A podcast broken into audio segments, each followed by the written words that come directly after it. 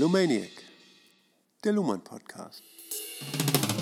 Herzlich willkommen zur 64. Folge mit einem brandneuen Abschnitt von Niklas Luhmann, das Recht der Gesellschaft. Wir sind im Kapitel Evolution und hier ist wieder Ulrike Sumpfleth und, und Joachim Feldkamp. Tachchen. Genau. Und wir haben heute den fünften Abschnitt des Evolutionskapitels vor uns auf Seite 286. Und das mega Buzzword ist diesmal? Also einmal, denke ich mal, wird mit dem äh, Gedanken Fortschritt ein ja. wenig aufgeräumt. Und dann ist Komplexität ein ja. wichtiges Keyword. Genau, die beiden Begriffe, würde ich auch sagen. Und wie die Evolution mit Komplexität umgeht oder Komplexität überhaupt erst ermöglicht und erzeugt. Ne? Also der Zusammenhang zwischen Komplexität in Systemen und Evolutionstheorie ist diesmal mhm. das Thema, würde ich sagen. Mhm. Okay. Also wir sind jetzt über die Bedingungen hinweg, das wollte ich noch hinzufügen, genau. Wir haben ja, die, ja. in den ganzen vorherigen Abschnitten haben wir immer gefragt, welche Bedingungen müssen vorgelegen haben, ja. können wir finden, damit das Recht eine eigenständige Evolution durchlaufen konnte. Ja, okay. Und ich denke mal, mit diesen Bedingungen sind wir jetzt wohl durch.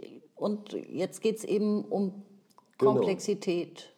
Jetzt geht es um abschließende Gedanken. Ne, und, und ich glaube, das spielt eine sehr wichtige Rolle, ne, um mit dem Evolutionsbegriff gut zurechtzukommen, was er bedeutet ne, und was für Annahmen er nahelegt und welche Annahmen kritisch sind. Ne. Genau. Ne, und darum dreht es sich in diesem Abschnitt. Das ist vor allen Dingen, würde ich sagen, der Begriff des Fortschritts. Ganz ne. genau. Also dieser alte Gedanke, oder auch heute kann man das natürlich noch so formulieren, wohin führt Evolution? Als ob mhm. es räumlich zu denken wäre, als ob es ein Ziel gäbe oder so. Ja. Ne? Was, was, was, wie nennen wir denn das, was durch äh, Evolution passiert? Ja. Und schwupp sind wir dann auf den Fortschritt gekommen. Ja, ist naheliegend, ne? aber ist ein Gedanke, von dem wir uns, uns trennen sollten, ohne, weil wir uns mit diesem Begriff auf dünnes Eis begeben. Ganz genau. Ich würde vorschlagen, dass wir einsteigen in den Text und Luhmann erstmal das Wort erteilen. Ne? Und dann gucken wir mal, genau. was wir dem hinzufügen können. Ich lese den ersten Abschnitt vor und das ist Seite 286 und fängt ganz oben an. Die vorstehenden Überlegungen haben noch keine Lösung angeboten für ein Problem, das in den evolutionstheoretischen Diskussionen eine beträchtliche Rolle gespielt hat, nämlich für die Frage, ob sich im Aufbau und Abbau von Strukturen durch Evolution bestimmte Muster zeigen oder ob es völlig beliebig zugeht. Diese Frage war mit dem Begriff des Fortschritts beantwortet gewesen. Sie stellt sich neu wenn man auf die Bewertung von Evolution als Fortschritt verzichtet. Denn dann steht man vor der Notwendigkeit, eine Nachfolgebegrifflichkeit anzubieten oder die Evolutionstheorie völlig abzukoppeln von jeder Beschreibung der durch Evolution entstehenden Ordnung. Mhm. Also durch Evolution werden Strukturen aufgebaut, können aber auch abgebaut werden. Ja. Und jetzt lautet die Frage, wohin führt das im übertragenen Sinne? Also altes räumliches Denken sozusagen noch oder auch zeitliches Denken. Ja? Mhm. Ähm, was entsteht dadurch? Wir nennen das jetzt Ordnung, irgendeine veränderte Ordnung oder so. Und ja. kann man darin Muster erstmal erkennen? Dann gibt es etwas, was sich wiederholt, was dann auch eine Prognose zum Beispiel erlauben würde. Ja. Und diese Fragen haben sich vor allem also ab dem 18. Jahrhundert verstärkt gestellt und das der Begriff Fortschritt kam auf, durch die vielen technischen Neuerungen, denke ich mal, vor allem. Ja. Und wir wählen das hier auf jeden Fall schon mal ab. Dann würde das aber bedeuten, was, was für einen Begriff würden wir denn stattdessen verwenden können, um zu beschreiben, was durch Evolution entsteht.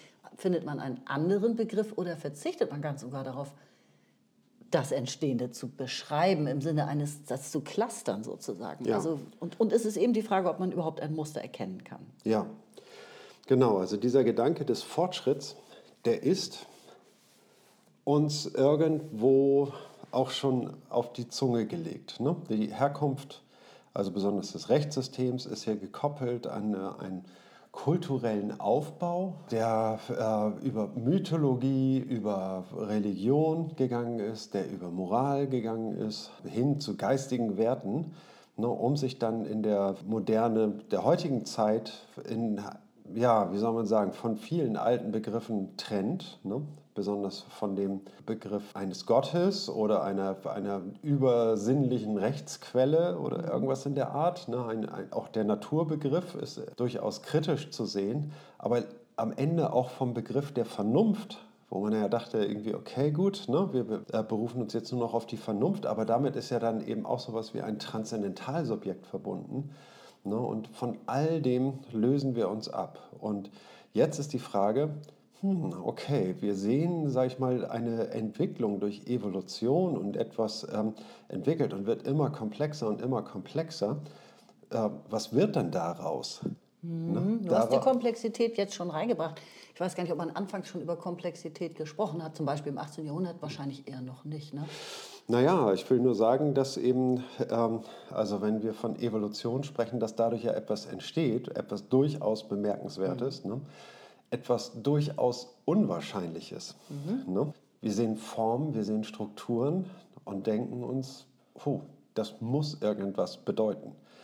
Ne? Das ist, äh, erscheint hochgradig spezifisch zu sein und etwas, was man ähm, verstehen kann und verstehen muss, um diese Gesellschaft zu verstehen. Das heißt etwas, an dem wir überhaupt nicht vorbeiblicken können. Das kann nicht einfach so entstanden sein. Ne? Das ist äh, naheliegender Gedanke. Ne? Und die Evolution sagt eben genau das Gegenteil. Doch, das ist einfach so entstanden. Mhm. Ne? Und wir sagen uns, nee, das kann doch nicht sein.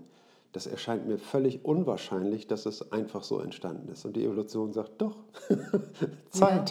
Ja. Ne? Zeit ist das Argument. Es gab viele Millionen Jahre Zeit. Und in diesen Millionen von Jahren ist etwas entstanden. Einfach nur so.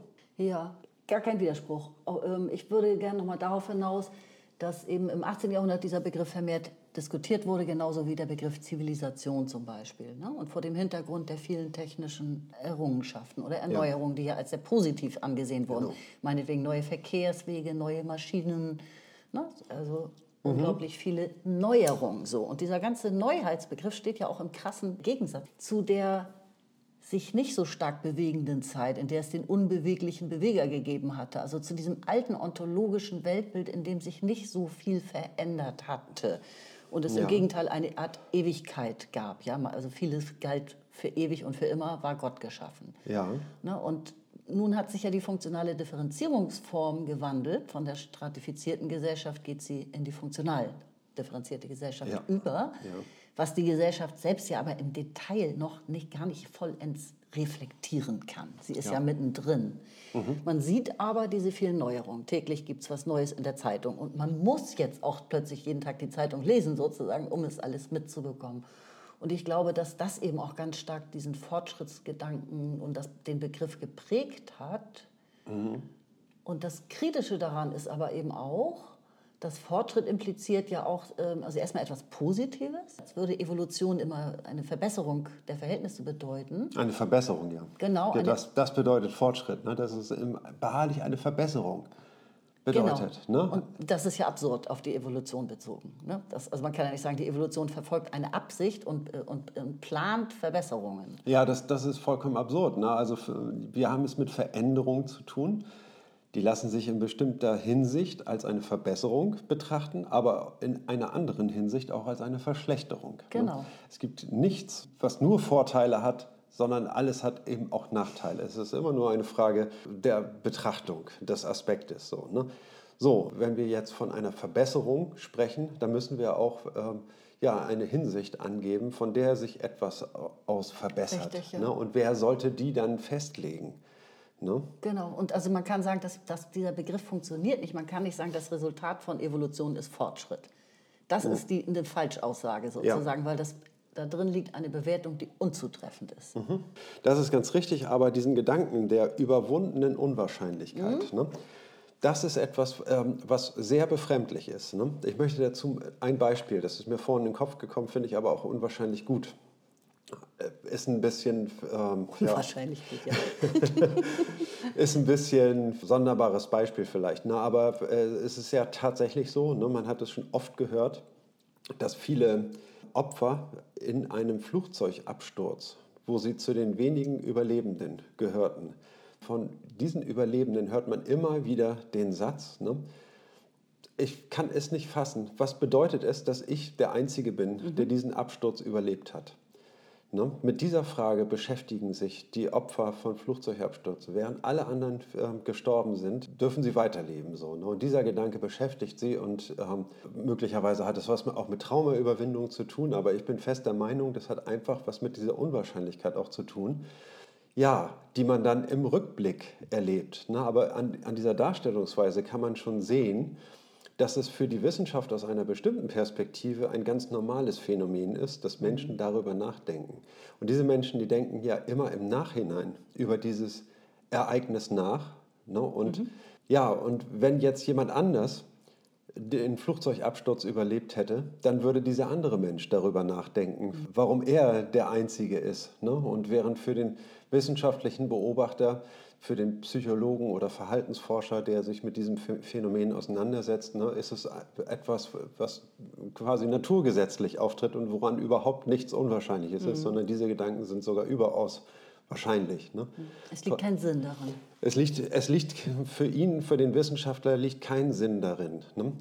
Das soll aber nicht heißen, ne? also wenn wir den Fortschritt jetzt ablehnen, heißt es nicht, dass wir Fortschritt diese Gedanken an Fortschritt oder diese Ideen, die damit verbunden sind, grundsätzlich ablehnen, mhm.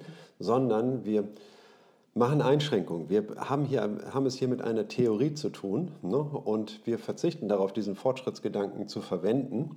Ganz einfach aus dem Grund, weil wir es nicht begründen können. Ne? Und äh, wo da die Aspekte, wir uns interessieren nur die Aspekte, die wir eben auch durch empirische Beobachtung quasi mitbelegen mhm. können als ein Phänomen zugrunde liegen können. Ne? Und ähm, darüber hinausgehende Vermutungen, Sinnannahmen, Sinnanleihen aus irgendwelchen äh, Kontexten, darauf verzichten wir. Ne?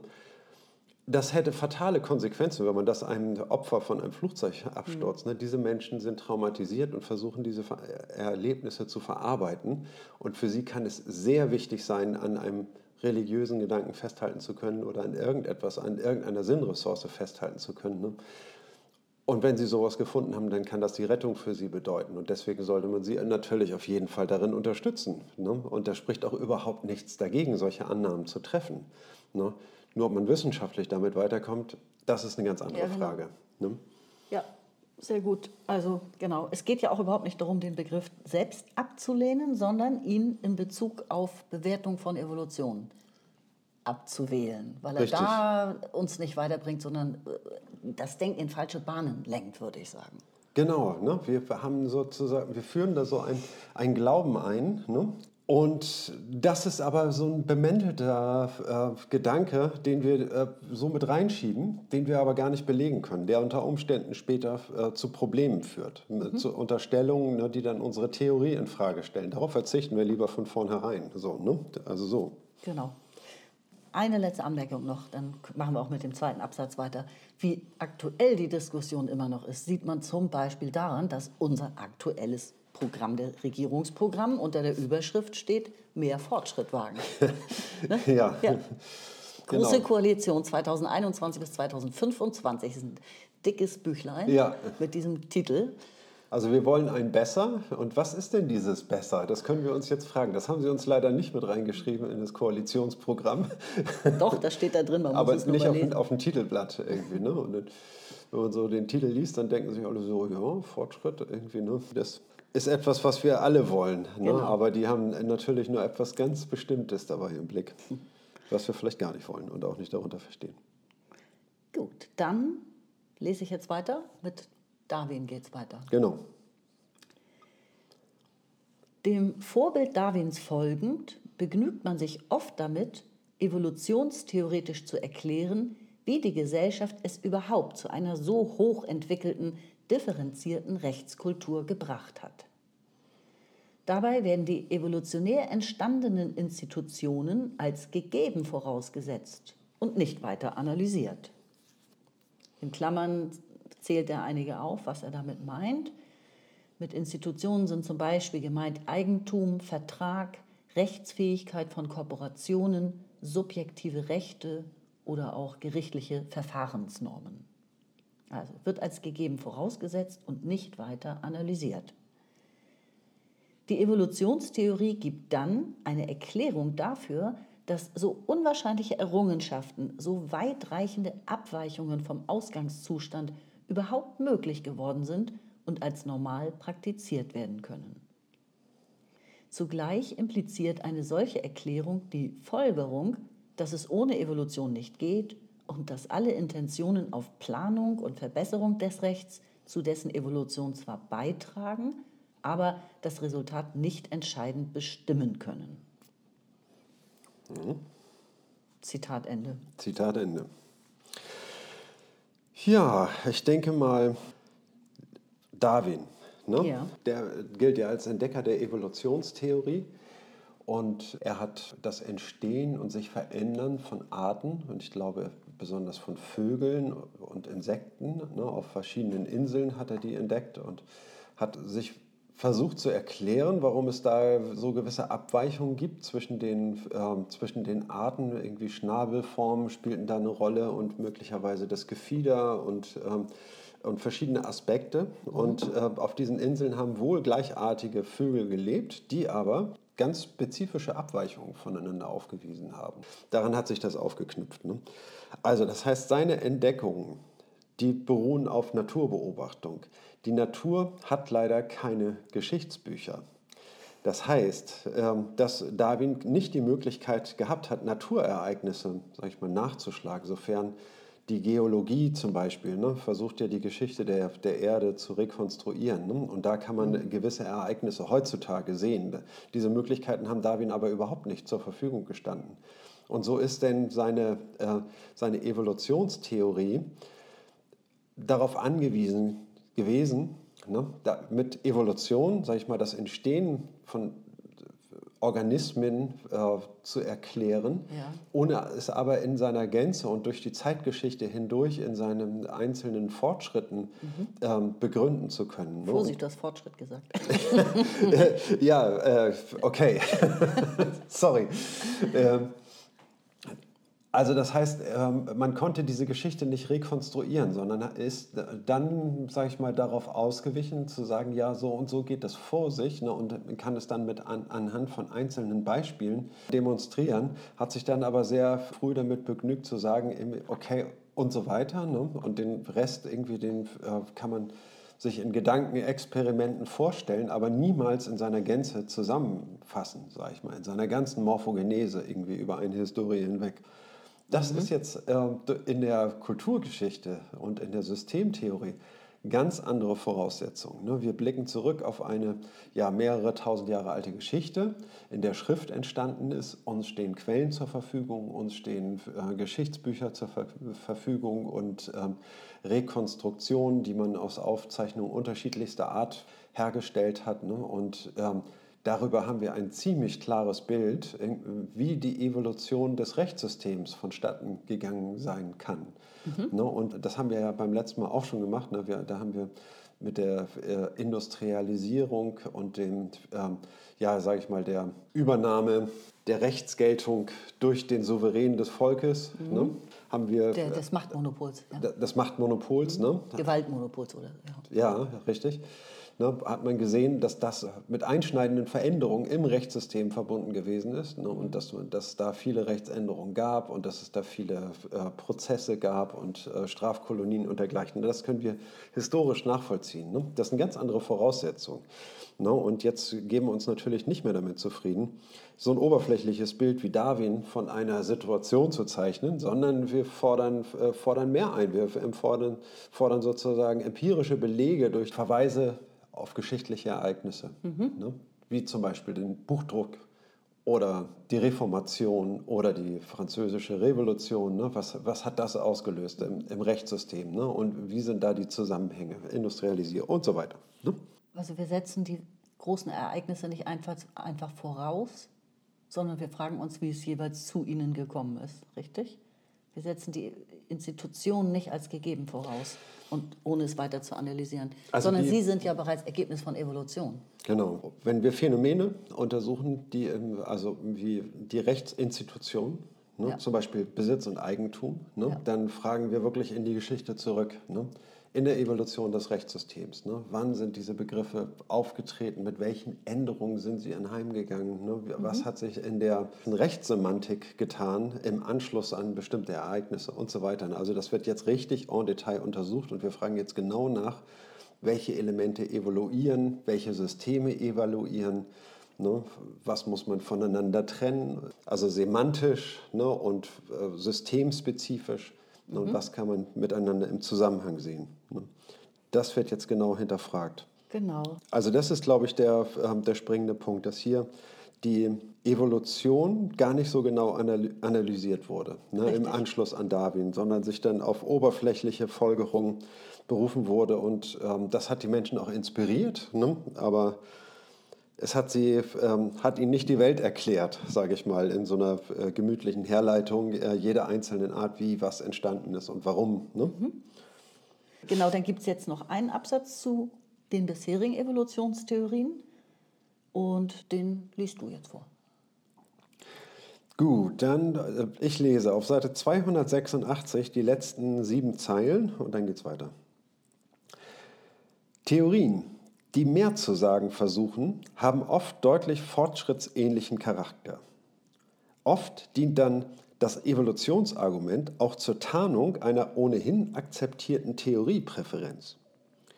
Man beweist die Theorie dadurch, dass man behauptet, dass die ihr entsprechenden Strukturen von der Evolution begünstigt, durch sie gefördert worden seien. So Ronald Heiner für Lösung des Problems unvollständiger Information. So Robert Clark für die Auffassung, dass die Evolution Einrichtungen fördere, die Transaktionskosten und andere Kosten ersparen. Dabei treten jedoch viele altbekannte Probleme auf. Vor allem die Tatsache, dass die Beteiligten gar nicht im vorgesehenen Sinne kalkulieren und man nicht recht weiß, wie sich in ihren Köpfen quantitative Schlussfolgerungen bilden. Und ferner all das, was mit der Unbekanntheit der Zukunft und den unvermeidlichen sozialen Kosten jeder Zeitbindung zusammenhängt. Da ist noch ein Satz in Klammern, den, der, den hast du jetzt weggelassen. Den, ich lasse die immer aus, diese mhm. Klammern, weil man den Satz dann nicht mehr versteht. Also es, und er unterbricht immer seine Gedanken mit Klammern. Ich finde das äh, zum Vorlesen und Verstehen auf jeden Fall eine, eine Scheißtechnik, ehrlich gesagt. so, Moser, Moser. Jetzt einfach nochmal nachträglich bitte, weil den finde ich nicht unwichtig. Ähm, es treten viele altbekannte Probleme auf und vielleicht deshalb steht hier in Klammern, sucht die ökonomische Evolutionstheorie des Rechts heute Unterstützung bei der Soziobiologie. Mhm.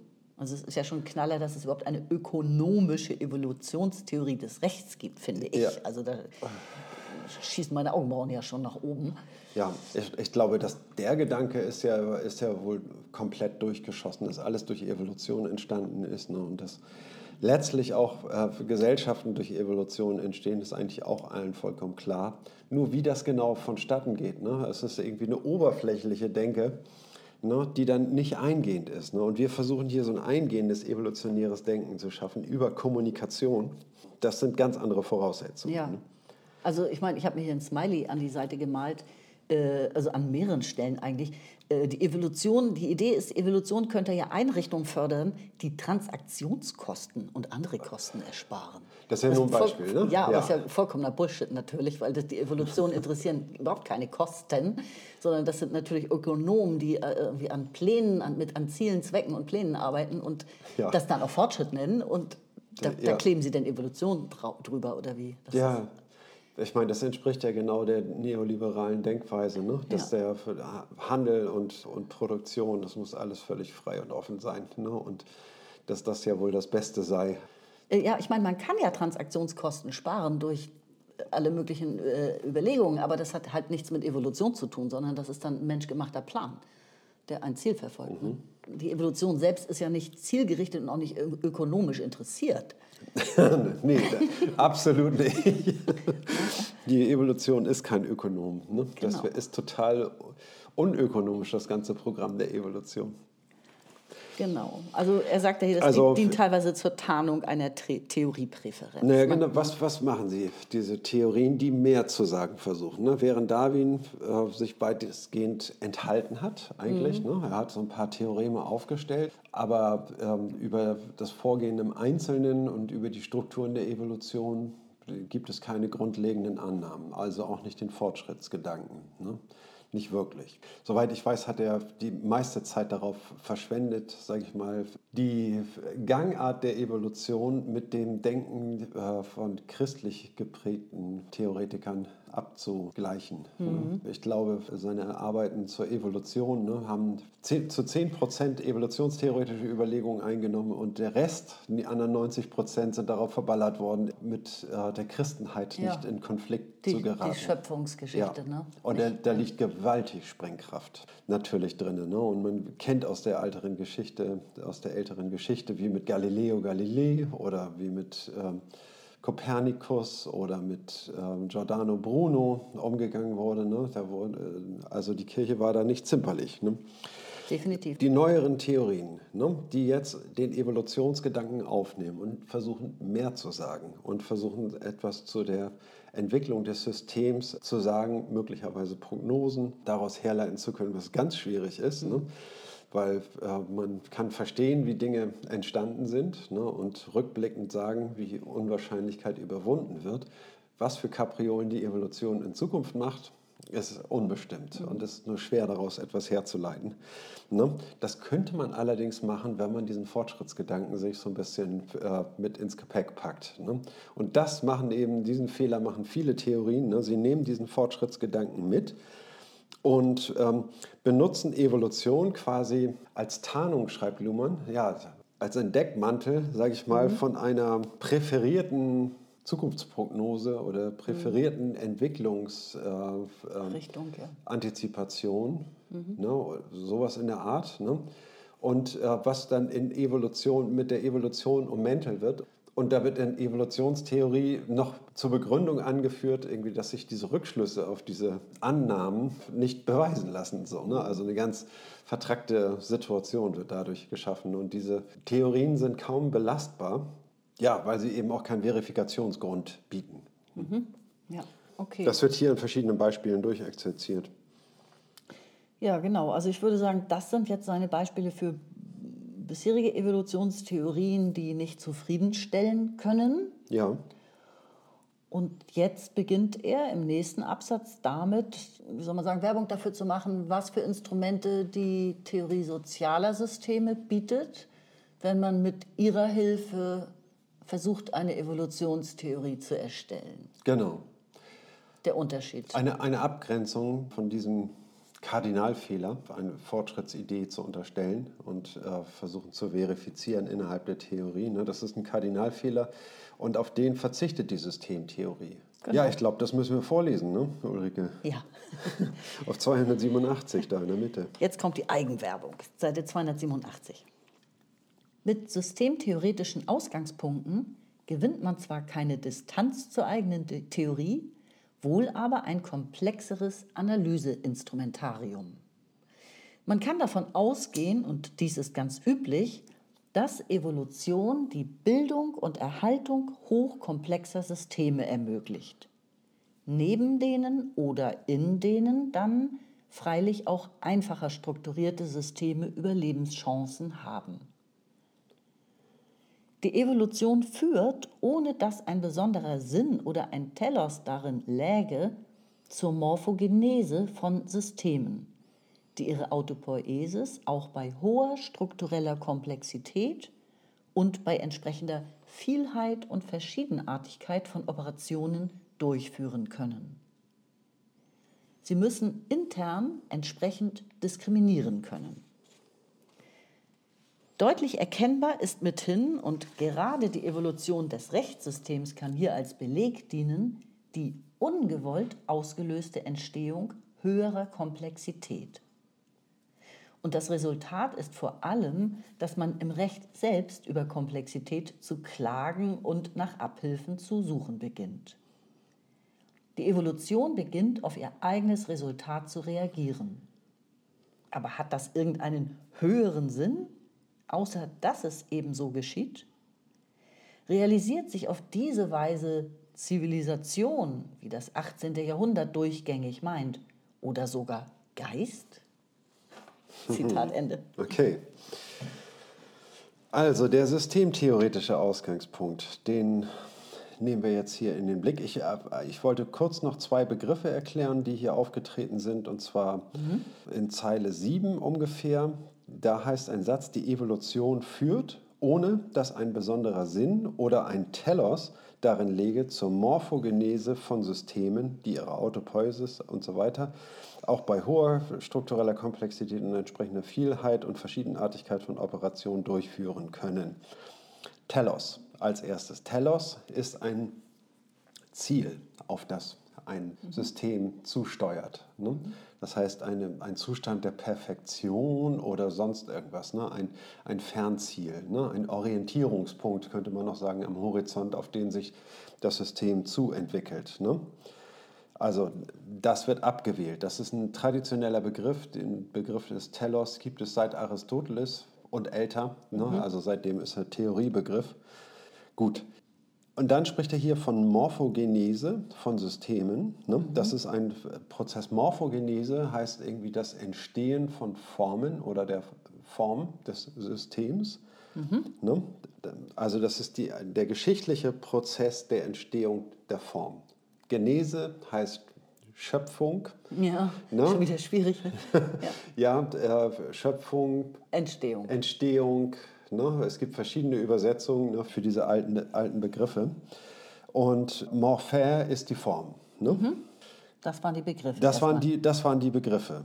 Jetzt fragen wir uns, wie ist das in der Systemtheorie? Ne? Mit der Systemtheorie sind wir natürlich davor jetzt nicht sicher mit, solch, mit solchen Annahmen, wenn wir uns nicht explizit davor verwahren. Ne? Aber mit der Systemtheorie gewinnen wir vor allen Dingen eins hinzu, nämlich ein äh, besser ausdifferenziertes Analyseinstrumentarium. Ne? Das heißt also, wir können mit den Begriffen der Systemtheorie besser verstehen, wie Evolutionsprozesse äh, vonstatten gehen, mhm. weil wir eben differenzierte Begriffe dafür haben und die ausdifferenzierten Begriffe der Systemtheorie sind es genau. Damit können wir es besser verstehen. So, und jetzt sagen wir, es gibt Systeme, die durch Evolution entstehen. Mhm. Und die eine Zunahme von äh, Komplexität ebenfalls beinhalten. Die werden immer komplexer und äh, arbeiten mit immer mehr ähm, Differenzen. Mhm. Es ist ja eine äh, Systemtheorie, setzt ja auf der Kommunikation an. Ne? Ja. Damit beginnt sie und innerhalb der Kommunikation kommt sie jetzt ähm, mitunter auch auf sich selbst zurück und sagt, hups, ne? die Kommunikation kommuniziert über Systeme und, äh, und die Kommunikation ist selbst ein System. Mhm. Selbstreflexion, hui. Und baut weitere ähm, Komplexität auf. Und innerhalb dieses Systems der Kommunikation entsteht ein Rechtssystem, ein Subsystem, ne, was eben... Ähm, ein Subsystem innerhalb der Gesellschaft. Innerhalb der Gesellschaft, ja. ne, was auf sehr viel einfacheren Prinzipien gegründet ist, als, also mit weniger komplexen Begriffen auskommt, als es nötig wäre, um die Kommunikation zu beschreiben. Na, das heißt also, in den Systemen leben andere Systeme. Und diese Systeme können ihre Autopoiesis betreiben, auch auf einem sehr hohen Niveau, mhm. ohne dass es ihre äh, Autopoiesis beeinträchtigt. Dass Komplexität zunimmt ohne dass wir unterstellen müssen, dass dem ein besonderer Sinn zugrunde liege, eine, eine Steuerung, ne? sondern diese Systeme betreiben Autopoiesis. Sie setzen sich fort und ähm, mhm. setzen sich so fort, wie sie sich fortsetzen können. Und wenn sie sich nicht fortsetzen können, dann enden sie auch. Ja. Ne? Und oh. das ist dann Selektion, sage ich mal, ne? auf eine äh, gewisse Art und Weise auch, aber äh, Systeme operieren. Ne?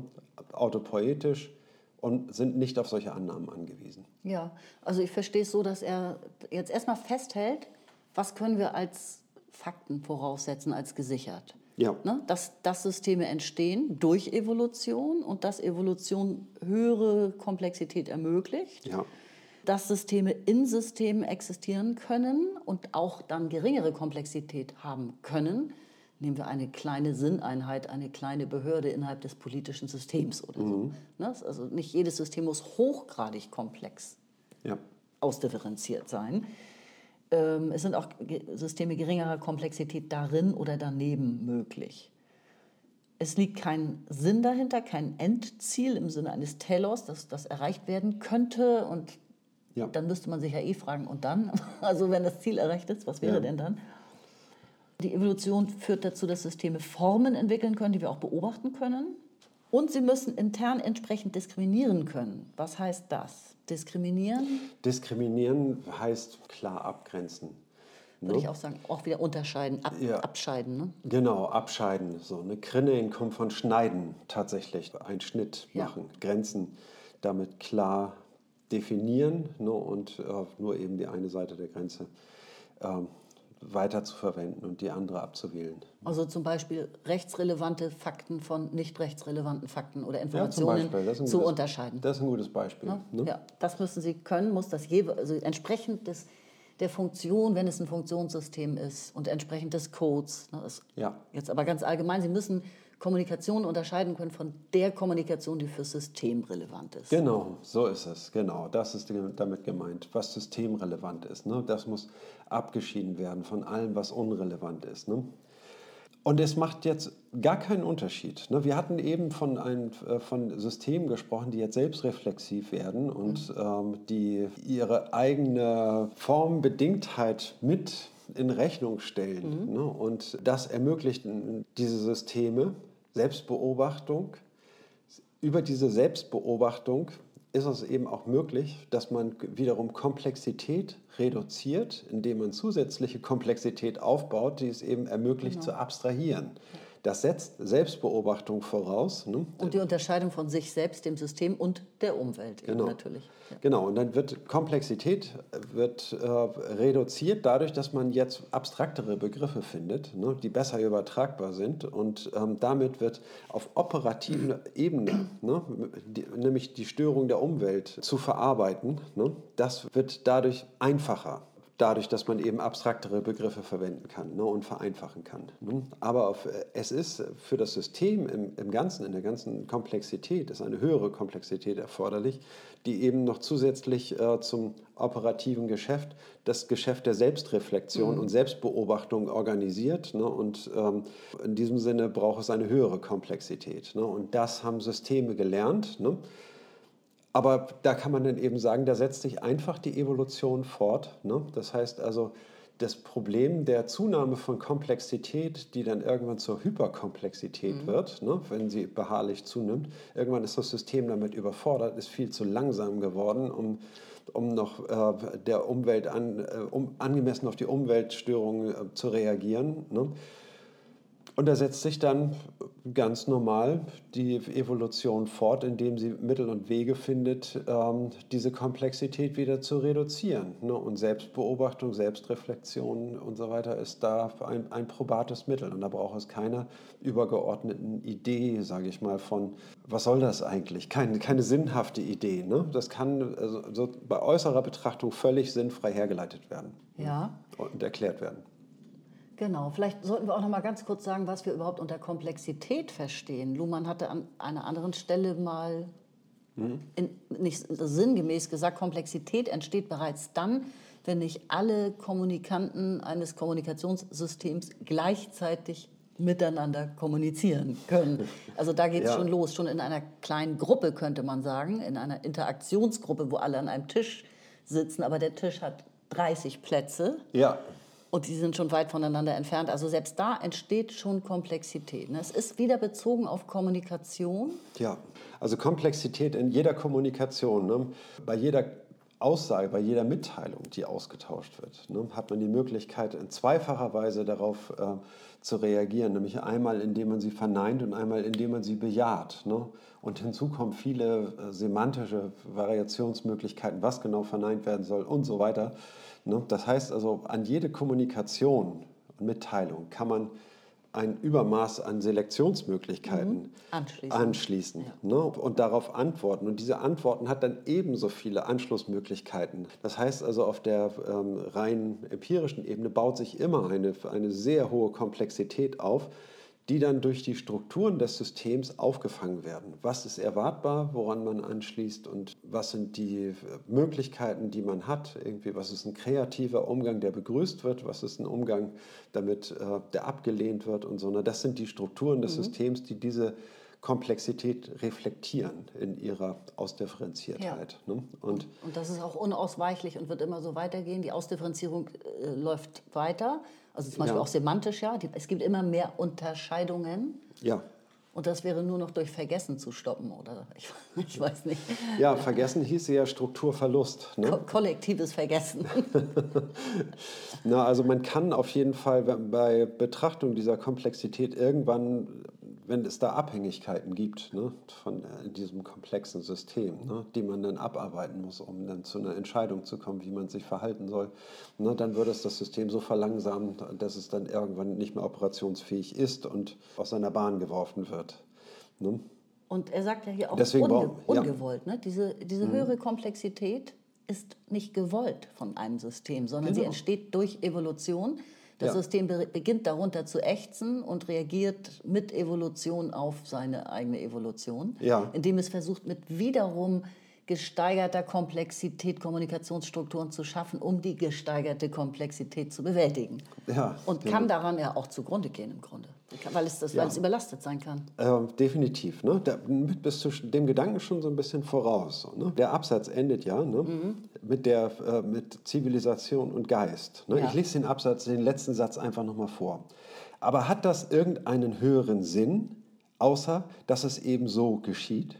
Realisiert sich auf diese Weise Zivilisation, wie das 18. Jahrhundert durchgängig meinte, oder sogar Geist, Hegel? Mhm. Ne, das ist die Frage. Ne? Hat es einen höheren Sinn, ne, diese Evolution? Ich sage mal, das wird verneint in dem Sinne, dass man sagt, irgendwie, ja, daran wollen wir aber nicht anschließen. So, ne? In dem Sinne wird es verneint. Ne? Okay. Natürlich ja, hat die, äh, haben diese Ressourcen, sage ich mal, diese Semantik, ne, wenn man über Geist und Zivilisation spricht, natürlich haben die einen Sinn.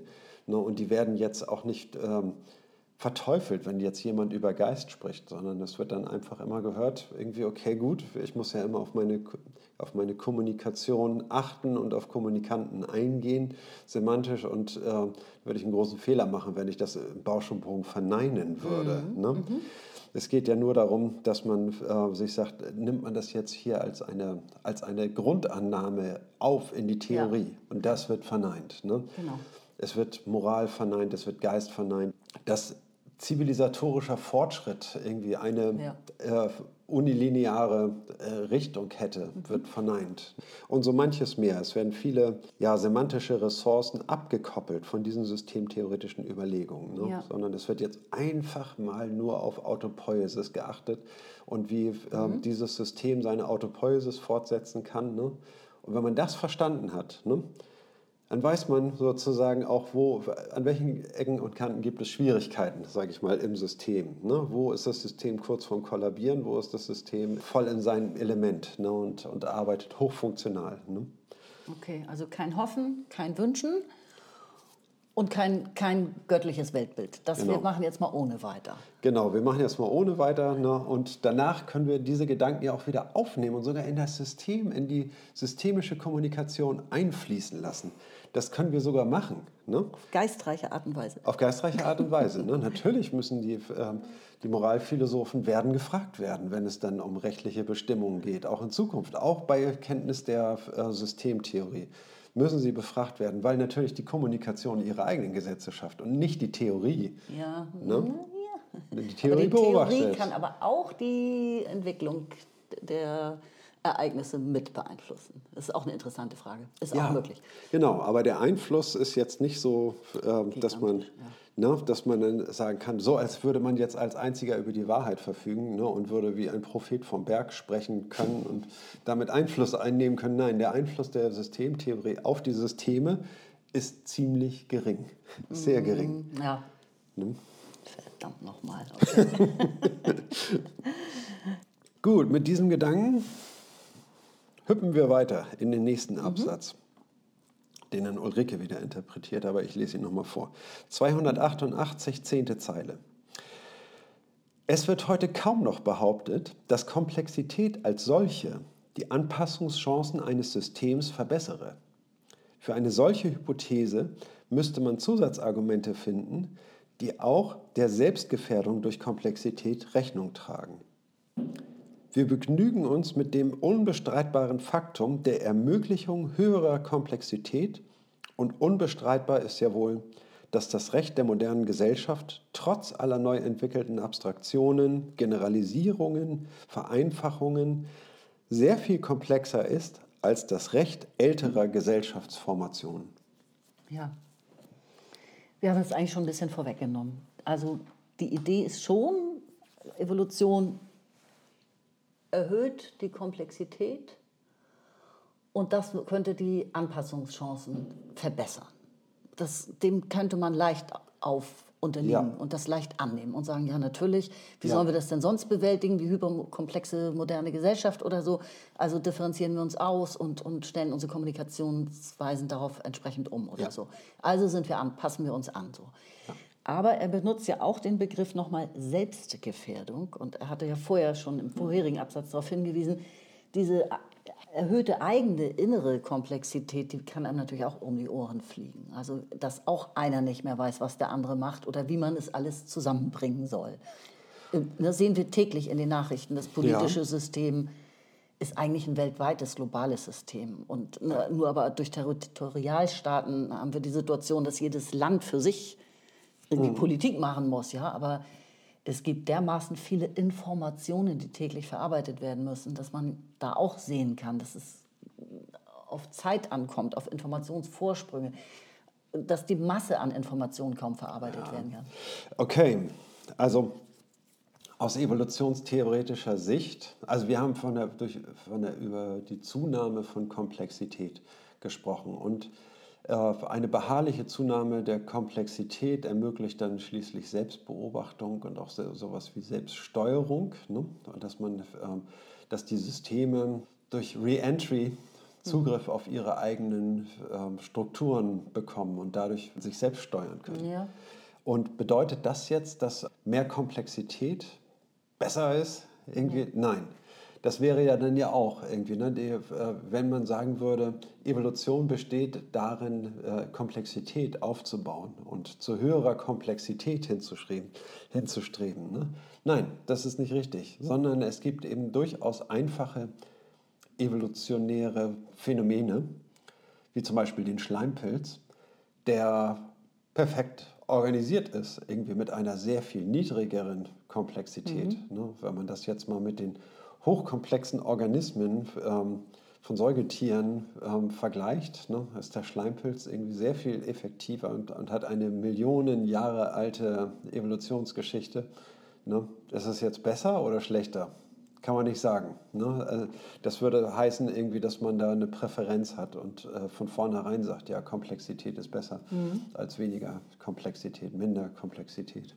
Und wie gesagt, sie kann auch gefährlich werden. Genau, sie kann, ja, also äh, das, das sowieso. Börsenkurse oder so. Ja. Es werden immer neue Instrumente äh, entwickelt, um der Komplexität Herr zu werden, die ja aber wieder neue Probleme von Hyperkomplexität bringen, weil diese Analyseinstrumente oder Beobachtungsinstrumente dann vielleicht auch wieder beobachtet werden müssen und genau, so weiter. Ne? Genau. Also das erleben wir eigentlich äh, als Gesellschaft heute täglich, auch durch die Massenmedien, mhm. wie hyperkomplex die Systeme miteinander äh, gekoppelt sind und das eben in einer globalen Gesellschaft und, und wie schwierig es ist, Interdependenzen naja, abzufangen, damit umzugehen, vorherzusehen. Ja, ja. ja, genau. Gut, also Luhmann sagt hier, wir begnügen uns mit einem unbestreitbaren Faktum. Und das ist, dass Evolution höhere Komplexität ermöglicht oder sogar, hat er vorher gesagt, ungewollt äh, mhm. dazu führt. Ja? Und ein kleiner empirischer Beleg ist dann, niemand kann bestreiten, dass das Recht sehr viel höhere Komplexität aufgebaut hat im Vergleich zur segmentären Gesellschaft, zur stratifizierten Gesellschaft. Mhm. Ja, das reicht eigentlich als, als ein Beleg von Milliarden Belegen, die möglich wären. Ja. ja. Die Komplexität steigt durch Evolution. Von dieser einfachen Basis aus äh, gehen wir jetzt mal aus. Eine Einsprechung, die Komplexität steigt Manchmal.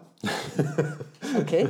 Durch Evolution. Und manchmal sinkt sie auch. Manchmal singt sie auch. Ja, Okay. und manchmal kann man das auch als besser betrachten, irgendwie, dass sie sinkt, die Komplexität. Ne? Nicht zwangsläufig. Nur, dass die Evolution baut äh, Komplexität auf, aber äh, nicht ausschließlich. Ne? Das ist der, Sie kann sie auch abwählen. genau. Ja, das ne? ist durchaus möglich. Evolution ist nicht sowas wie ein Gott, der dabei einen Sinn im Kopf hat. Ne? Die Evolution Hab ich will. nicht gedacht. nee, nee, aber man könnte denken, also dass der Begriff Evolution, ne, wenn, man, wenn der jetzt den Gedanken Gottes ablöst, irgendwie, ne, dann könnte man sich unter Evolution etwas vorstellen, was ein Wesen, dem alles egal ist. Ja, also das heißt, die Evolution hat äh, keine, keine Richtung. Das ist der Evolution alles egal. So, ne? Es passiert, was passiert. So. Ja, genau. Die Evolution ist ja kein Subjekt und nicht Gott, sondern es ist nur etwas, was wir beobachten und so nennen. Das wollte ich genau sagen. Ja, alles klar. Dann lese ich weiter. Ja. Seite 288. Es ist nur eine andere Version dieses Sachverhaltes, wenn man sagt, dass die Evolution, solange es geht, Unwahrscheinlichkeiten normalisiere. Unwahrscheinlichkeiten begriffen als Grad der Abweichung von einem Ausgangszustand. Mit derartigen Aussagen ist jedoch nicht viel mehr gewonnen als eine Fragestellung für weitere Forschungen, die zu klären hätten, wie ein System seine eigenen Einrichtungen an zunehmende Komplexität anpasst. Oder in anderen Worten, wie sich Komplexität als Selektionsdruck auswirkt und dafür geeignete, komplexitätsadäquate Strukturen erzeugt oder eben weitere Evolution sogar verhindert. Zitat Ende. Gut, also kommen wir wieder auf den Begriff der Unwahrscheinlichkeit an dieser Stelle zurück. Er sagt, die Zunahme von Komplexität oder die Abnahme ist nichts Typisches für evoluierende Systeme. Was macht die Evolution? Die Evolution macht vor allen Dingen eines, nämlich indem sie Unwahrscheinliches normalisiert, könnte man sagen. Erstmal überwindet und dann normalisiert, oder? Ja klar, natürlich. Ne? Unwahrscheinliches, ähm, das heißt also, was ist Unwahrscheinliches? Wir gehen aus von einer Ausgangssituation, in dem es nichts gab, sozusagen, und äh, vergleichen das mit einer jetzigen Situation, in dem uns ein Gegenstand begegnet, der uns unter der Voraussetzung, dass es ihn nicht geben könnte, komplett unwahrscheinlich erscheint. Oh Gott, ist das kompliziert ausgedrückt. Ja. Kannst du das nicht einfacher sagen? Was? Ich fange mal anders an. Ein Gegenstand, der äh, es würdig ist, mit ein evolutionstheoretischen Überlegungen überhaupt betrachtet zu werden, der muss vor allen Dingen eins aufweisen, eine Unwahrscheinlichkeit. Also, dass er nicht einfach durch einen Zufall entstanden ist, sondern das wäre ja eine lange Verkettung von, von so vielen Zufällen, dass es uns ganz und gar unwahrscheinlich erscheint, dass das äh, eintreten könne. Ne, wie mit dem, nehmen wir den Lottogewinner, dann es, ne, im Nachhinein erscheint es als extrem unwahrscheinlich, dass ich diesen, wenn ich vor allen Dingen, wenn ich mir bewusst mache, wie viele Kombinationsmöglichkeiten von Lottoergebnissen es gibt, ne, entscheidend ist mir komplett unwahrscheinlich, dass ich diesen Lottogewinn gemacht habe. Ne? Das muss doch was bedeuten. ne? Das heißt also, äh, was, was bedeutet denn das irgendwie? Ja, der Gegenstand, den wir betrachten, ist, dass, es, äh, dass uns etwas als ganz und gar unwahrscheinlich erscheint. Und trotzdem ist es so. Dafür muss es eine Erklärung geben. Dann kommt die Evolutionstheorie ins Spiel. Ne? Wenn, wenn die normalen Erklärungen nicht ausreichen. Ne? Also darf ich was zur Unwahrscheinlichkeit sagen? Ich hätte jetzt an. Selbstverständlich. Also ein, äh, zum Beispiel Liebe ist die Überwindung von Unwahrscheinlichkeit, ein Luhmann-Satz. ja, Ja, also die Idee der Liebe als, als das ist ein, Liebe ist ein Mindset, könnte man heute sagen. Also ein, ja, ein Konzept, eine Vorstellung. Romantische, passionierte Liebe. So, dass es, dass es dazu gekommen ist, stellt eine Überwindung von Unwahrscheinlichkeit dar. Und das kann man ja am Grad der Abweichung ausmachen, dass es nämlich Liebe, passionierte Liebe in bestimmten Zeitaltern noch nicht gegeben hatte. Diese Idee musste erst entwickelt werden. Ein anderes Beispiel wäre das Verfahren. Das Verfahren ist ja auch nicht vom Himmel gefallen durch ein, wie ein Lottogewinn oder ein Flugzeug, Ja. Ja, sondern es musste ja entwickelt werden. Also das sind ja alles überwundene Unwahrscheinlichkeiten. Ja.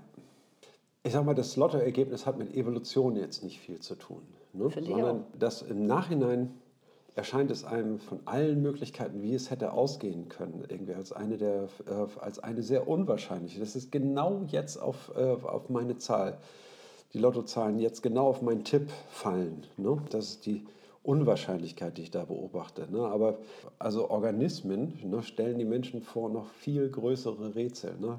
Damals hat man sich einen Organismus wie ein Vogel angeschaut ne, und hat festgestellt, die Federn, die sind ja perfekt eigentlich, um damit Flügeln zu bauen. Die sind super leicht. Flügeln zu wollen? Flügel zu bauen. Flügel zu bauen. Ja, ne?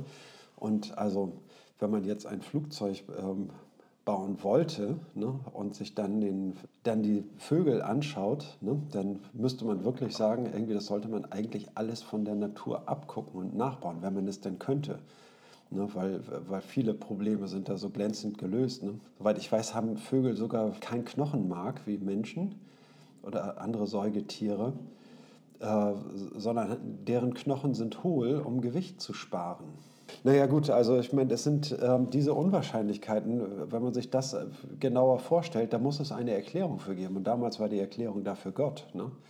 Und äh, heute haben wir eine andere Erklärung, das ist eine Evolution. Ne? Ja, das, das ist entstanden. Das hat viel Zeit gebraucht. Ne? Aber diese Form eines Vogels hat sich immer bewährt, sage ich mal. Jeder Entwicklungsschritt ist erkauft mit einer hochgradigen Selektion, Variation und Selektion von Individuen ne, die sich weiterentwickelt haben, die mutiert sind, ne, variiert sind ne, und dann äh, deren Variation eben äh, hier und da sich als vorteilhaft erwiesen haben oder ja und, und sich dadurch äh, Populationen gebildet haben. Populationen gebildet haben, richtig, sich dann fortpflanzen könnte, während andere sich nicht so gut fortpflanzen konnten. Ne? Also wenn wir einen Gegenstand betrachten, der mit der Evolutionstheorie betrachtet wird, das will ich sagen, der Gegenstand ne, der Evolutionstheorie ist die Unwahrscheinlichkeit der Form dieses mhm. Gegenstandes. Okay, genau. Aber die Unwahrscheinlichkeit der Form des Gegenstandes, Liebe oder Verfahren oder auch nur die Idee, fliegen zu können, ja. musste ja auch erstmal entstehen. Ne? Also das, das sind ja so typische Gegenstände, die man dann untersuchen könnte. Na, fliegen also die nicht, Idee, fliegen zu können, ah, okay. ist äh, nicht nötig. Also die Vögel konnten schon vorher fliegen, ja, okay. ohne einen Begriff okay. von Fliegen. Ich, ich, ich nehme, ziehe das Fliegen zurück. Okay. Aber die Liebe zum Beispiel. Und das Verfahren ebenso. Ja. Ne? Über das Verfahren hatte Luhmann mehrfach gesagt, das ist eine überwundene Unwahrscheinlichkeit. Ja. Ne? Könnten wir auch darüber weitersprechen. Ich meine, sehe ich auch so. Ja, aber ähm, ich lasse das mal einfach so stehen. Vor allem sagt er doch aber, also Evolution ist Überwindung von Unwahrscheinlichkeit, die dann sogar normalisiert wird. Unwahrscheinlichkeit ist begriffen, das ist ein Grad der Abweichung von einem Ursprungszustand, genau. vorherigen, früheren Zustand, ja. Ausgangszustand. Genau. Jetzt sagt er aber, mit derartigen Aussagen ist ja noch gar nicht so viel gewonnen. Wir, viel wichtiger ist ja, dass wir uns, die Forschung hat ja eigentlich zu klären, wie denn ein System, wir sind bei sozialen Systemen, mhm. Kommunikationssystemen, wie ein System seine Einrichtung, also es evoluiert eigentlich, seine Einrichtung an diese zunehmende Komplexität anpasst. Wie? Die Art und Weise im Einzelnen. Also die Systeme nehmen an, an Komplexität zu und wir beobachten sie dabei und, ähm, und sie gewinnen dadurch äh, Anpassungsmöglichkeiten. Manchmal ist es eben aber auch besser für die Systeme, wenn sie minder komplex sind, irgendwie damit werden sie zum Beispiel schneller. Mhm. Ne? Und dann ist Komplexität kein Parameter mehr. Ne? Und jetzt ist die Frage, ähm, jetzt untersuchen wir Systeme daraufhin, ne, wie sie mit diesem Thema umgehen. Ne? Genau. Also das haben wir zu klären. Ne? Ja, und welch, welch, welche Effekte es da gibt. Ne? Und das haben wir zum Teil auch schon getan, ne? durch zum Beispiel durch Verlagerung von Sach- und Zeitdimensionen und dergleichen. Ne? Das, das vereinfacht äh, den Selektionsdruck man sagt irgendwie, okay, gut, wir entscheiden das jetzt erstmal, später kann man diese Entscheidung anfechten. Ja. Und mit dieser Vorgehensweise hat man den Druck von der ersten Entscheidung genommen, die muss jetzt nicht unbedingt auf den Punkt stimmen. Und wir müssen das nicht mhm. bis ins Ende ausdiskutieren. Wir machen es jetzt erstmal so. Möglicherweise haben wir das, den Konflikt gelöst, ne? dann sind wir raus. Ne? Mhm.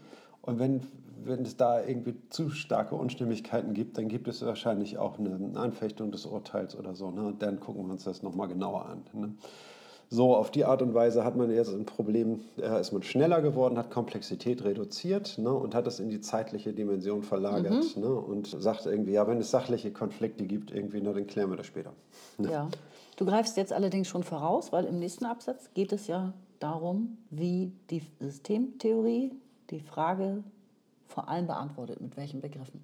Soll ich dann den Text einfach schon mal vorlesen um, und dann ja, weitergehen oder wolltest du da noch ein bisschen verharren? Nee, wollte ich nicht. Okay, dann lese ich auf Seite 288 den letzten Absatz, die letzten fünf Zeilen.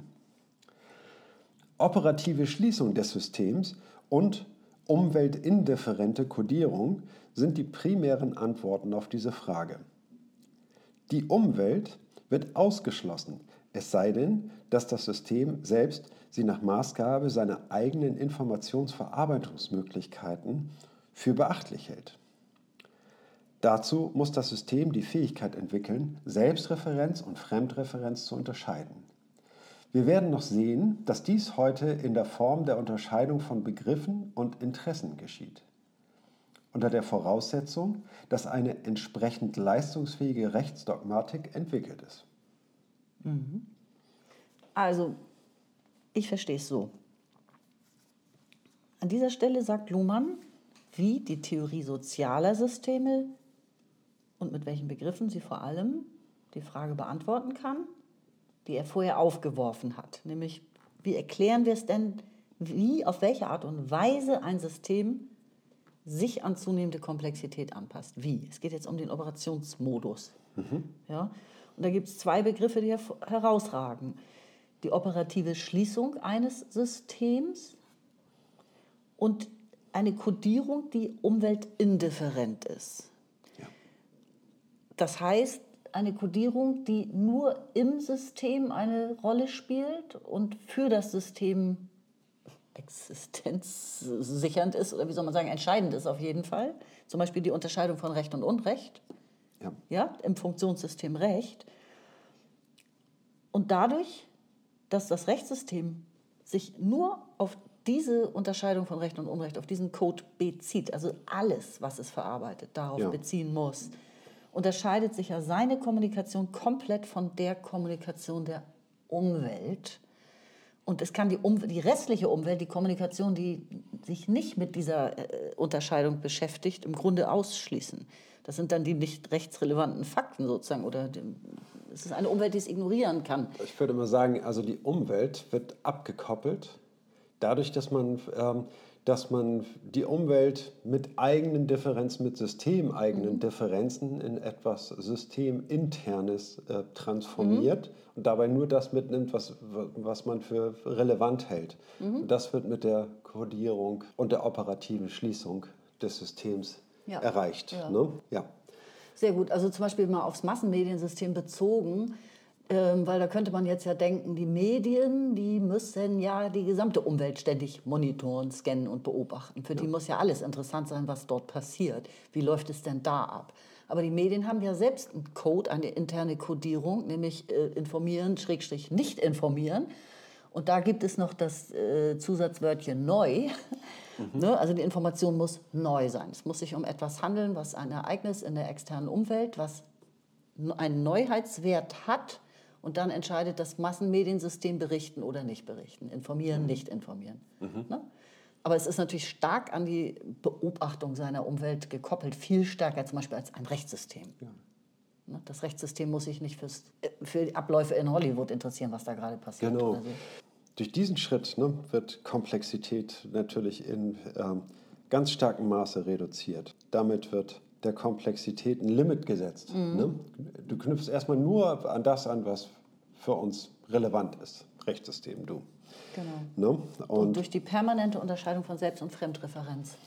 Genau. Bezugnahme aufs eigene System ist ja. neu, darum berichten wir oder ist rechtsrelevant, darum klagen wir oder.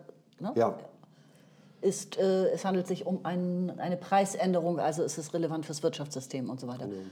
Und immer wenn das nicht zutreffend ist, diese Selbstreferenz sozusagen dann auch nicht stattfindet in der Kommunikation. Ja, dann wird es externalisiert. Dann, dann ist es von weniger oder gar keinem Belang. Ja, ja erstmal erst von, gar, kein von gar keinem Belang ja. für die Entscheidungsfindung. Ne?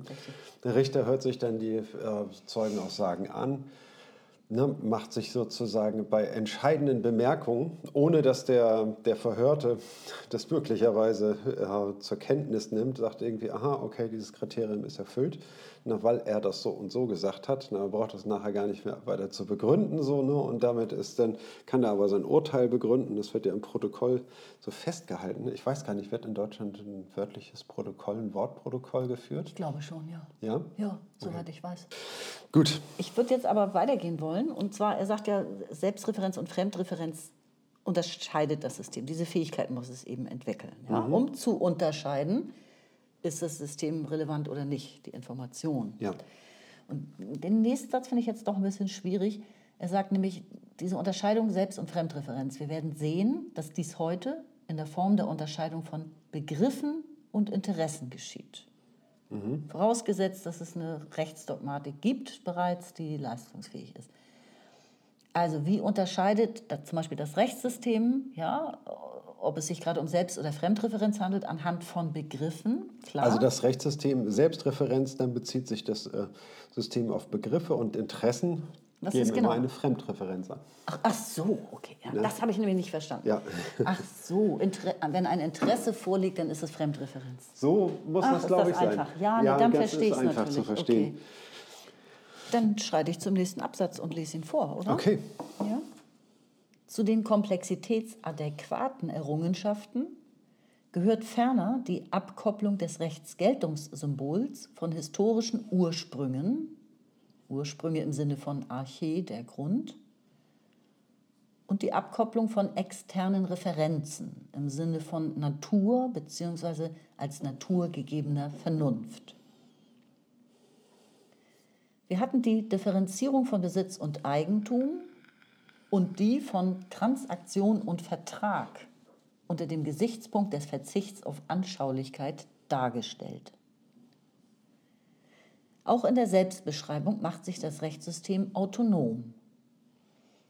In diesem Zusammenhang hat immer schon die Orientierung an der systeminternen Unterscheidung von Gesetzgebung und Rechtsprechung eine Rolle gespielt, die es dem Gesetzgeber erschwert und dem gesetzestreuen Richter unmöglich macht, externen Freundschaften, partikularen Bindungen, Statusrücksichten usw. So nachzugeben.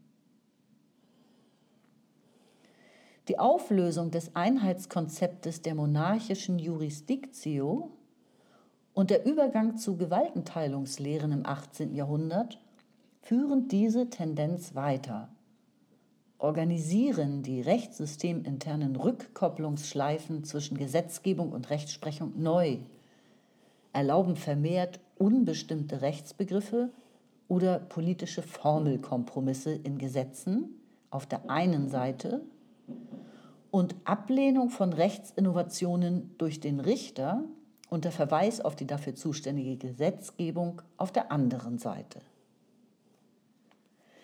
Als Ergebnis dieser Errungenschaften kann das Gesamtrecht als selbstgemacht als positives Recht dargestellt werden. Und die Rechtsquellenlehre wird, was immer dieser Begriff nun besagen mag, Sie wird im 19. und 20. Jahrhundert so reformuliert, dass nicht nur die Gesetzgebung, sondern auch die Rechtsprechung, auch das Gewohnheitsrecht, soweit Gerichte es aufgreifen, und schließlich sogar die Rechtsdogmatik selbst als Rechtsquelle auftreten können. Das war jetzt sehr lang. Gehen wir einfach zurück in dem Text und nehmen uns ihn Bröckchen für Bröckchen vor, würde ich sagen. Ne? Ich lese den ersten Satz einfach nochmal vor.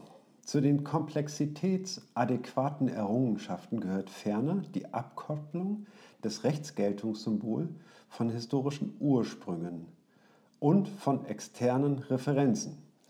Ist es nicht so, dass er hat doch vorher von Überwindung von Unwahrscheinlichkeit gesprochen, Ja. dass er jetzt hier im Grunde aufzählt, in welcher Form wir Überwindung von Unwahrscheinlichkeit vorfinden im Rechtssystem. Ne, und eigentlich ist es eine Art Liste, die er hier aufzählt. Teilweise haben wir das auch in vorherigen Abschnitten schon besprochen. Ja. Ja, welche Errungenschaften also dabei herausgekommen sind durch Evolution im Rechtssystem. Und das handelt sich jedes Mal um eine Überwindung von Unwahrscheinlichkeit. Ja, ja, genau. Durch Evolution.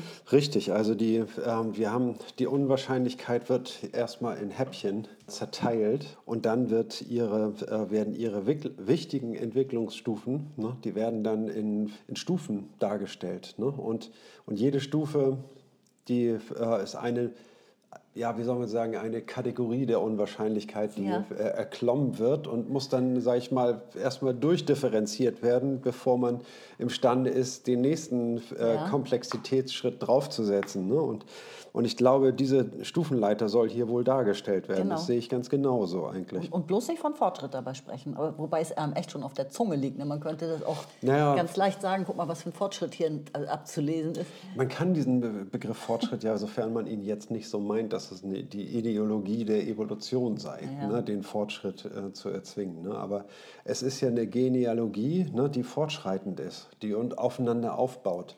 Ne? Okay. Gut. Also die Morphologie, nee, die Morphogenese mhm. dieses Systems wird anhand seiner Entwicklungsschritte dargestellt. Ne? Und da kann man ruhig schon mal Fortschritt sagen, weil man jetzt okay. nicht meint, damit, dass, das, äh, dass es der Evolution darum ginge. Gut. Und ich meine, da zählt ihr jetzt ja einige Punkte auf. Genau. Und da haben wir als erstes mal die Errungenschaft, dass das Rechtssymbol von den historischen Ursprüngen und externen Referenzen abgekoppelt wird. Das Rechtssymbol. Das Was, Rechtsgeltungssymbol. Das Geltungssymbol. Das Geltungssymbol, genau. Ne? Das, das heißt also, dass man vieles raushält ne, und, und sagt, irgendwie, wir reduzieren äh, Gerechtigkeit auf eine bestimmte Idee. Und zwar nämlich, dass wir gleiche Fälle gleich behandeln und ungleiche Fälle ungleich. Ne? Dabei kann, kann man es zunächst bewenden lassen, ne, aber eben was angemessene Behandlung äh, des Menschen ist, hat man damit, oder äh, wie soll man sagen, das, das, äh, das mhm. mit einem Konflikt vor den Richter tretenden, ne, sag ich mal, das ist dann, sei ähm, einfach nochmal dahingestellt. Ne? Aber das ist, sag ich mal, eine, die Formel schlechthin.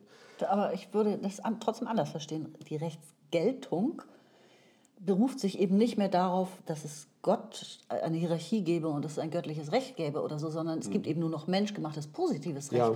Das, äh, alles ja, ja, andere wurde abgewählt. Ne? Und das Recht gilt, weil das Rechtssystem es festlegt. Das ist als System.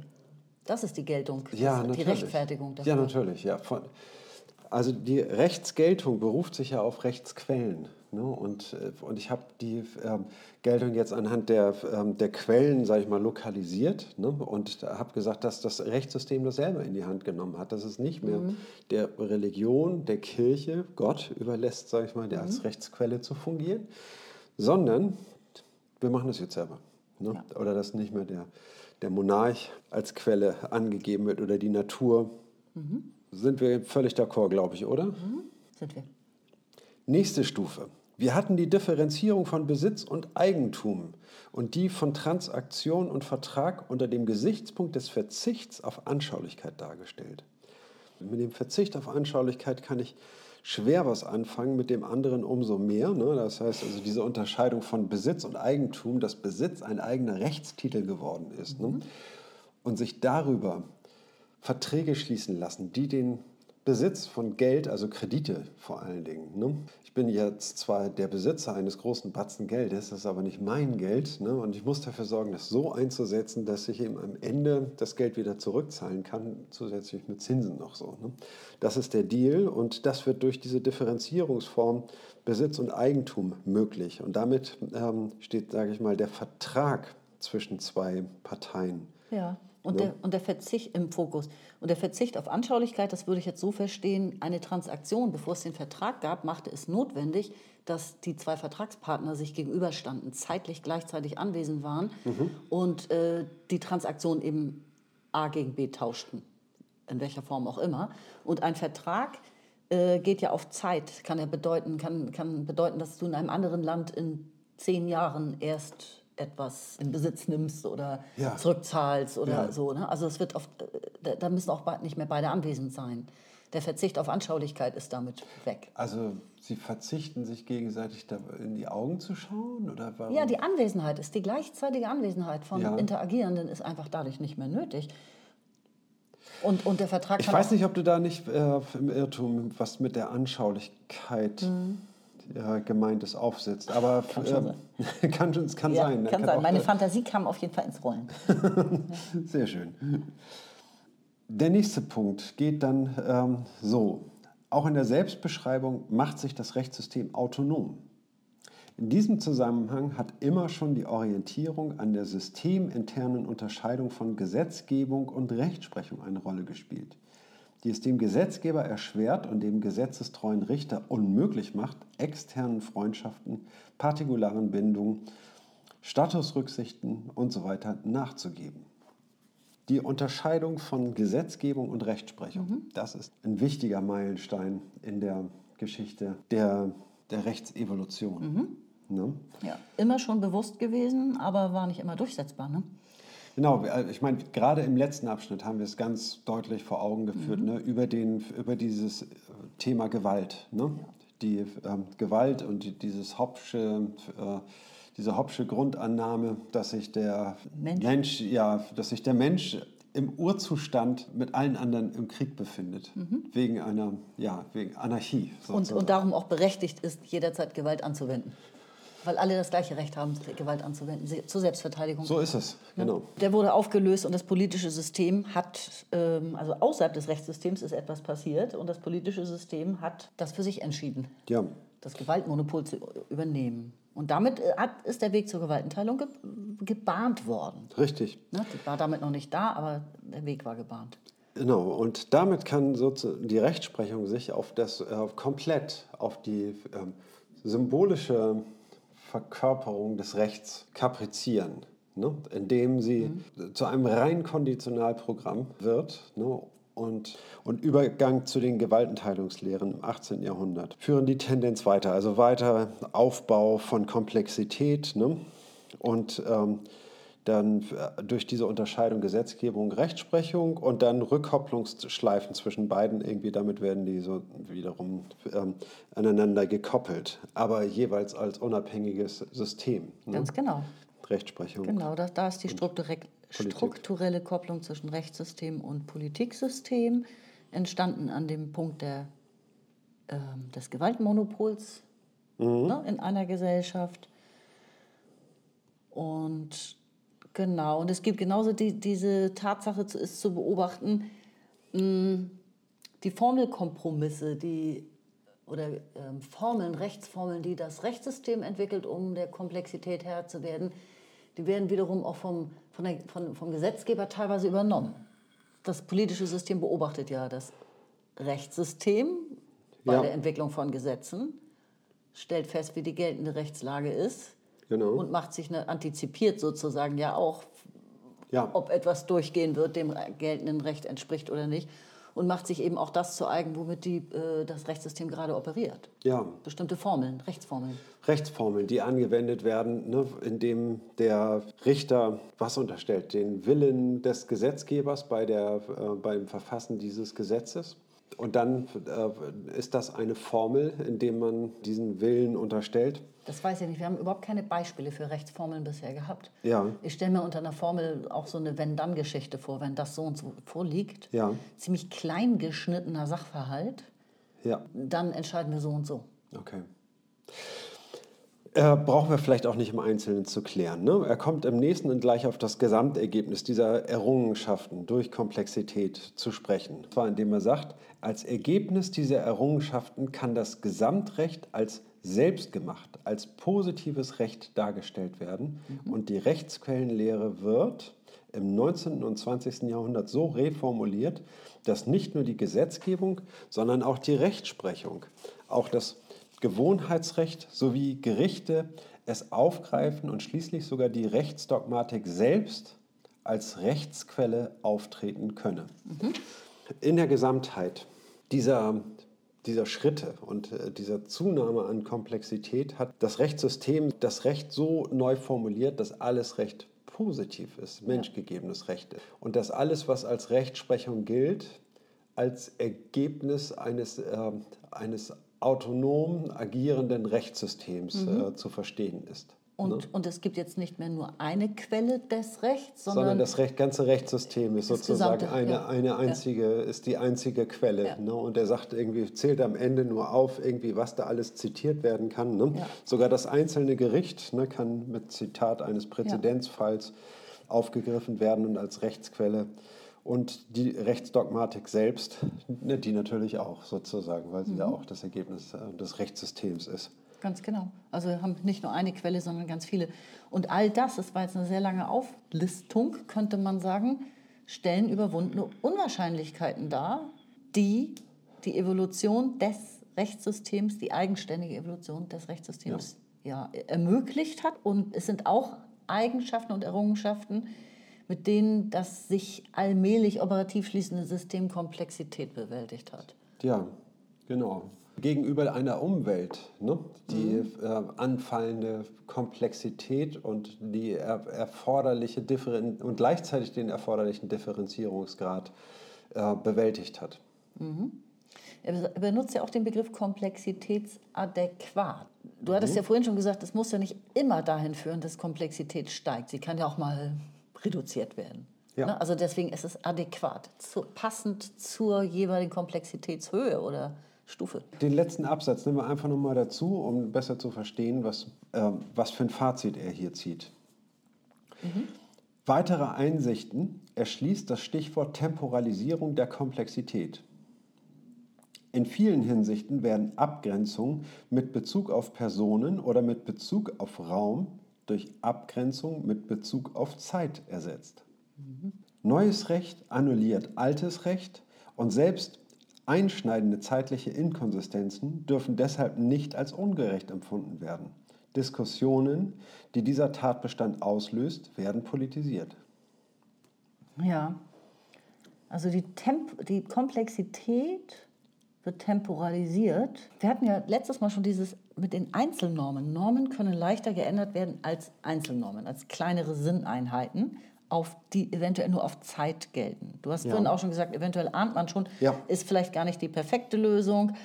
Aber jetzt haben wir erstmal überhaupt eine und dann sehen wir weiter. Das änd- ändern wir demnächst wieder. Also die, die Änderbarkeit des Rechts wird ja auch normalisiert, oder Genau. wird normal. Ja.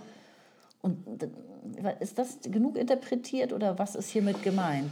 Statt sich auf Temporalisierung der Komplexität. Ne? Wir hatten das vorhin schon mal thematisiert mit einem vorläufig gültigen Urteil ne? und einem, ähm, einer späteren Revision desselben Urteils. Ne? Das ist eine Temporalisierung, ne? die es dann eben ermöglicht, eine adäquate Schrittgeschwindigkeit an den Tag zu legen, um, um die Umwelt, sage ich mal, mit, ähm, mit Rechtssprüchen adäquat zu versorgen.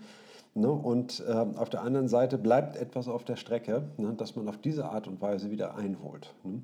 Das ist dann Stichwort Temporalisierung der Komplexität. er hat ja noch eine Fußnote dazu. Soll ich die mal vorlesen? Ja, sehr sicher. Ne? Also er schreibt in der Fußnote 105, das schließt es aus, Zeitgrenzen mit Bezug auf Personen zu fixieren.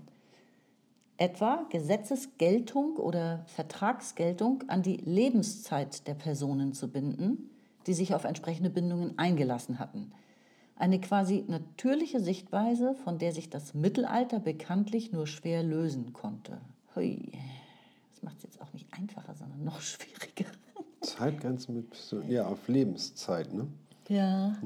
Aber es gibt doch auch heute noch Lebenszeitregelungen, zum Beispiel Ja. das Erbpachtrecht und all solche Ja, ja, Sachen. genau. Ganz verstehe ich genau. nicht. Ja, Leibrente Ja. ist ja auch so ein. Vielleicht bleiben wir an dieser Stelle einfach mal ein bisschen was schuldig und, und versuchen es vielleicht beim Einstieg in, den, äh, in die nächste Runde. Wir sind auch quasi mit unserem Text am Ende angelangt, also was wir für uns für heute vorgenommen haben. Beim nächsten Mal geht es dann weiter. Eine Information hätte ich noch, und zwar haben wir hier, ding, ding, ding, die Mitte des Buches erreicht. genau an dieser Stelle, kleines Jubiläum. Juhu. Ja. Und Freuen uns schon auf die nächsten drei Jahre. wir freuen uns auf die nächsten drei Jahre. Man kann ungefähr sich ausrechnen, wie lange das noch dauern wird, bis, bis das ganze Recht der Gesellschaft ähm, für euch zur Verfügung steht. Ihr müsstet die Zeit verdoppeln. Aber wer weiß, also vielleicht, vielleicht machen wir ja auch irgendwann mal richtig Tempo ne, und sind früher fertig. Kann Apropos ja Temporalisierung, ja. Apropos Temporalisierung, genau, ja. Wir drücken total auf die Tube. also wir freuen uns jetzt schon mal auf Folge 65 und bedanken uns dafür, dass ihr zugehört habt und uns treu seid. Bis zum nächsten Mal. Genau, bleibt uns gewogen. Danke. Tschüss. Tschüss.